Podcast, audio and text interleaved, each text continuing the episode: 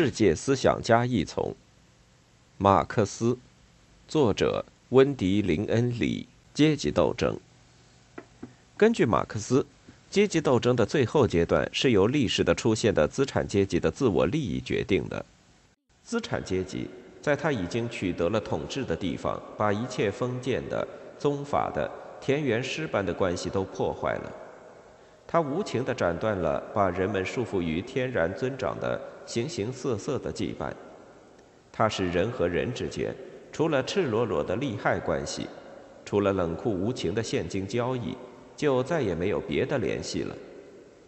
他把宗教虔诚、骑士热诚、小市民伤感这些情感的神圣发作，淹没在自己利己主义打算的冰水之中。他把人的尊严。变成了交换价值，用一种没有良心的贸易自由代替了无数特许的和自力争得的自由。总而言之，他用公开的、无耻的、直接的、露骨的剥削，代替了由宗教幻想和政治幻想掩盖着的剥削。共产党宣言。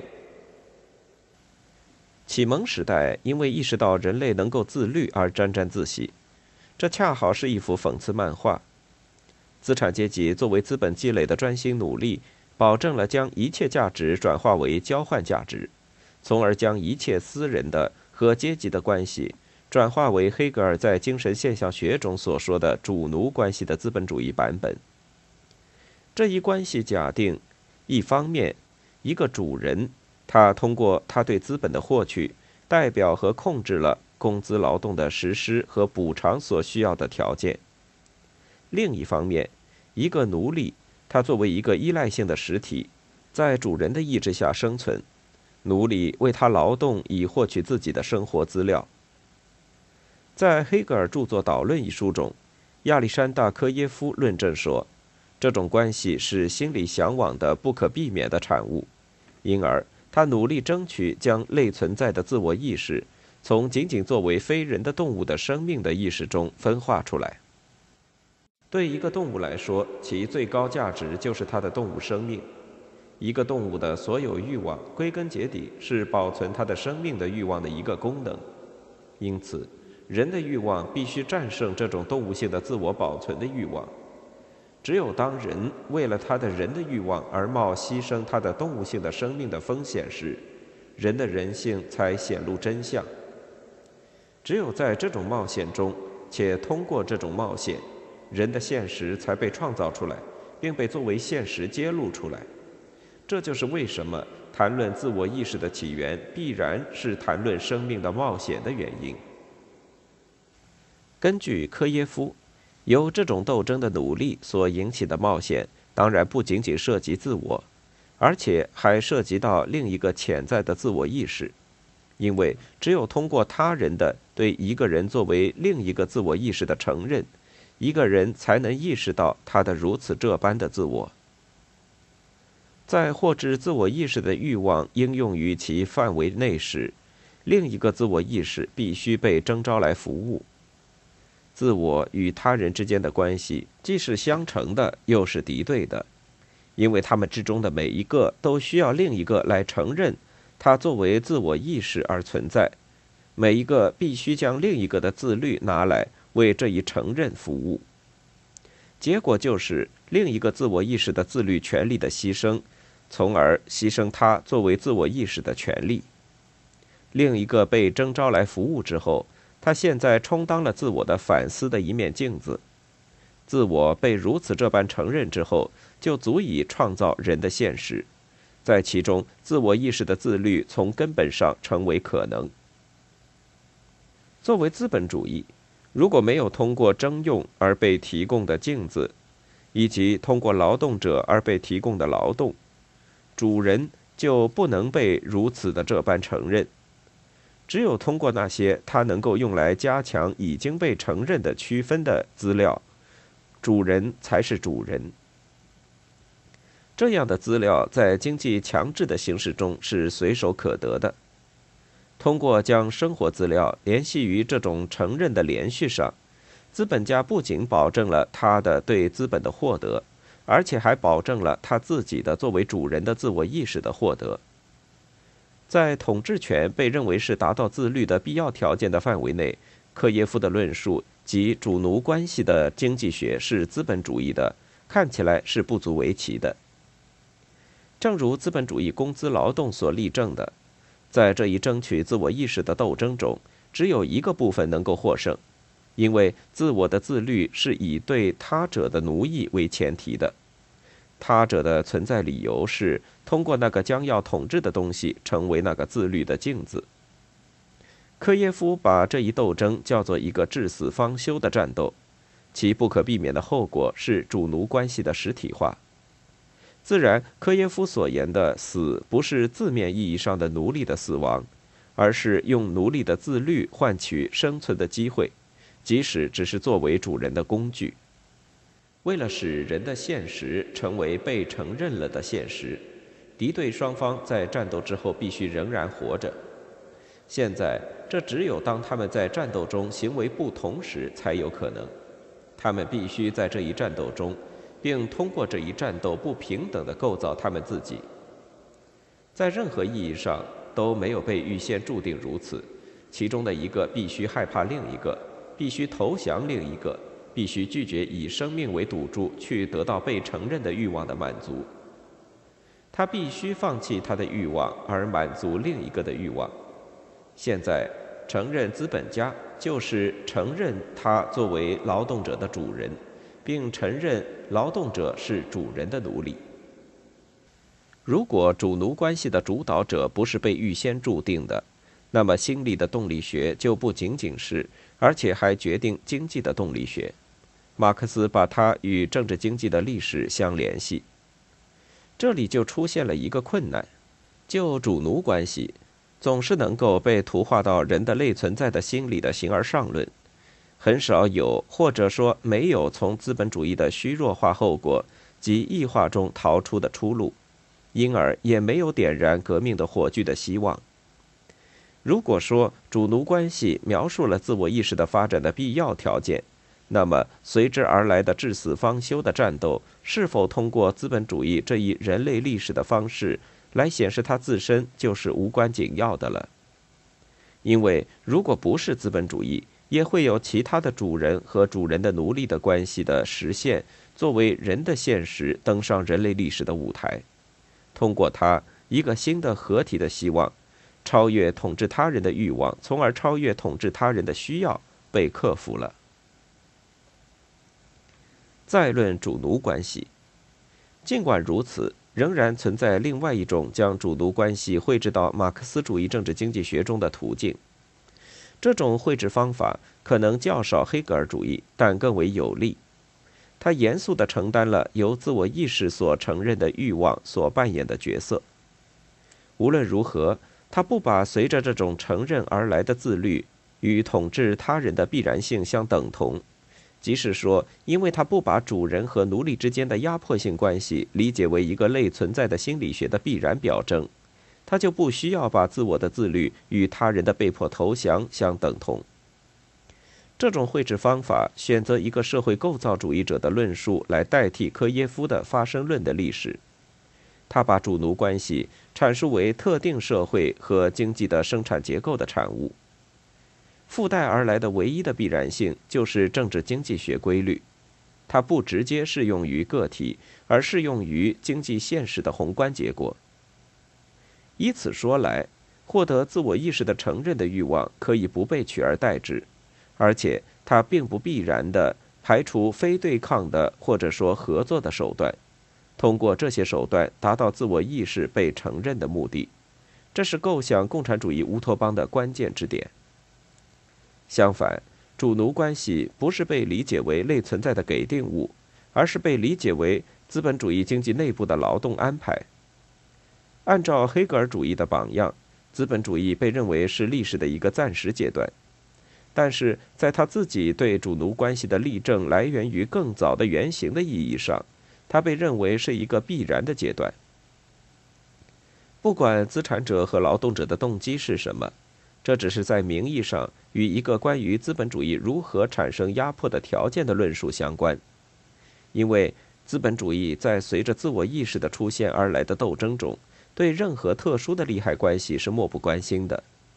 相反，他分配给遗产继承扮演的角色，比分配给至死方休的斗争所扮演的要多得多。如果说资本主义是彻头彻尾的机会主义，他利用一切可以得到的社会经济关系，那么在主奴关系使得它的出现不可避免的意义上，它的这种本性不是历史的决定的。那使资本主义看起来是决定论的，忽略了一个企业主可能有的对一种不同的生产景象的承诺，比如这样一种景象，它包括体面的工作条件和相当优厚的工资。资本主义竞争的天性本身要求它在它的产品的实际生产中尽可能花费的更少，包括空间、设备、原材料和劳动。如果他没有这样做，他就不能成功的与那些更少的被社会良心所束缚的企业主竞争，因为他们能够增加更多的资本，没有因为公正和同情而散发掉，从而能够更大的扩张。的确，不管资本家的动机如何，资本主义结构对科耶夫的欲望是完全不关心的。换句话说，与代表一种心理学相比，统治更多的是代表一种功能。这种功能的目的是调节猪生产条件，在此条件之下，产品的制造、上市、出售、获利、再投资和竞争能够被最大化。它按照一个程序来行动，其功能是筹划竞争策略，并把它们付诸实施。在资本主义社会中，主奴关系就这样被剥夺了他的情感的私人的品格，怨恨、敌对，甚至嫉妒。都不能被主人或者奴隶体验为是指向某个个人的东西，因为在这样一个形而上学结构中，严格说来存在的不是个人，而只是占据者占据的位置或沟槽，而占据者根据他们所属的阶级，主人或奴隶来决定。敌对描述这两个阶级的关系，从而描述完全非个人的潜在经验。这种经验至少被劳动者体验为个人的东西。即通过主奴关系，阶级斗争可以被体验为异化的问题被澄清了，因为主奴关系所例证的是疏离的机制，即无能的个体是如何被系统的从资本主义生产中抹去的问题。作为一个集体阶级意识出现的必要条件。异化所描述的是对这一事实的体验：主人和奴隶的位置，首先和最主要的是被功能所占据，而不是被某种个人所占据。对特定的劳动者来说，无论他的心理学上的含义是什么，疏离或异化，首先不是一个统治奴隶的阴谋的产物，而是资本主义劳动本身的条件的产物。作为一个消费者。一个人生来就被置入资本主义经济之中，对他来说，竞争表现为天然的事实。但这并不是说，像贪婪和贪欲这样一些心理学的花花草草，在此动力学中没有任何地位，而只是说，这样一些动机，如果把它作为异化的真相，而不是作为异化的原因，就能得到更好的理解。共产党宣言。在《共产党宣言》中，借着主奴关系的意象，马克思抓住了这些动力学的脉搏。现代工业已经把家长式的师傅的小作坊变成了工业资本家的大工厂。挤在工厂里的工人群众就像士兵一样被组织起来，他们是产业军的普通士兵，受着各级军事和军官的层层监视。他们不仅仅是资产阶级的。资产阶级国家的奴隶，他们每日每时都受机器、受监工。首先是受各个经营工厂的资产者本人的奴役。这种专制制度越是公开地把盈利宣布为自己的最终目的，它就越是可比、可恨和可恶。共产党宣言。这是一个十足的劳动的军事化场面，它说明了劳动者和劳动本身的异化。它使作为实践的工作的理念失去人性，并用一个自我转动的等级制度的意向代替了它。等级制度自身的起源只是由于他的专制卑鄙的行为，才显得是自然而然的。这一霍布斯主义的戏剧分配劳动者扮演奴隶的角色，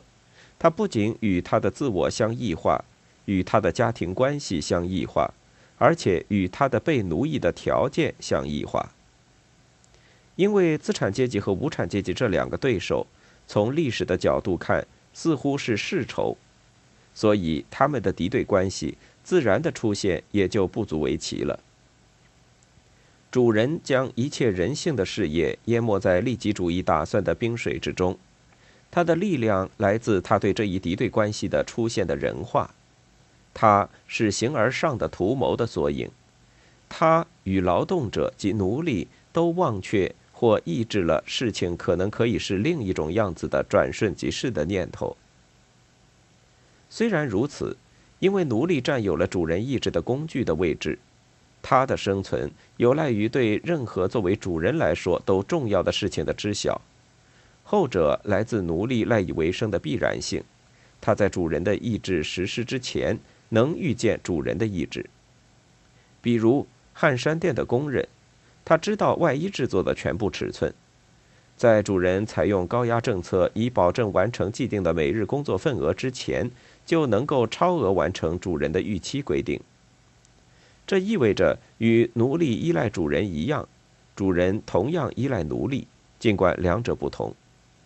如果不与奴隶合作，也不知道奴隶是怎么回事，那么不管他采用什么生产工具。他都不能成功的与其主人及资本家竞争。如果说主人不与单个奴隶合作，他没有失去什么，那么对他的依赖性的集体的认识就是举足轻重的。事实上，对资产阶级的依赖性的集体性认识，等于是说将无产者创造成一个阶级，因为这种认识能够指向一个集体行动的目标。它的力量直接的来自于对主人的依赖性，也即生产过程本身的知识。这种关系虽然被非人化了，但它仍然是黑格尔主义的，因为由固有的压迫所代表的正题或身份有待于压迫本身的条件来克服。由阶级意识的出现所代表的合体是革命的无产阶级的先锋者。资产阶级用来推翻封建制度的武器，现在却对准资产阶级自己了。但是，资产阶级不仅锻造了置自身于死地的武器，它还产生了将要运用这种武器的人——现代的工人及无产者。共产党宣言。武器一词很好的描述了无产阶级对主奴关系的相互依赖性的集体认识的特征。用这一知识武装起来。奴隶取得了知晓的战略优势，知晓他的压迫的条件，他的与主人的关系的性质，以及最重要的是，事情本来可以不如此的图景。无产阶级的斗争的真正成果，并不是取得直接的成功，而是工人的越来越扩大的联合。工人用主人的武器拆除主人的房屋，通过大工业所形成的技术。无产阶级能够用革命的武器武装自己，对马克思来说，就是对剥削者的剥夺。在《共产党宣言》中，他说道：“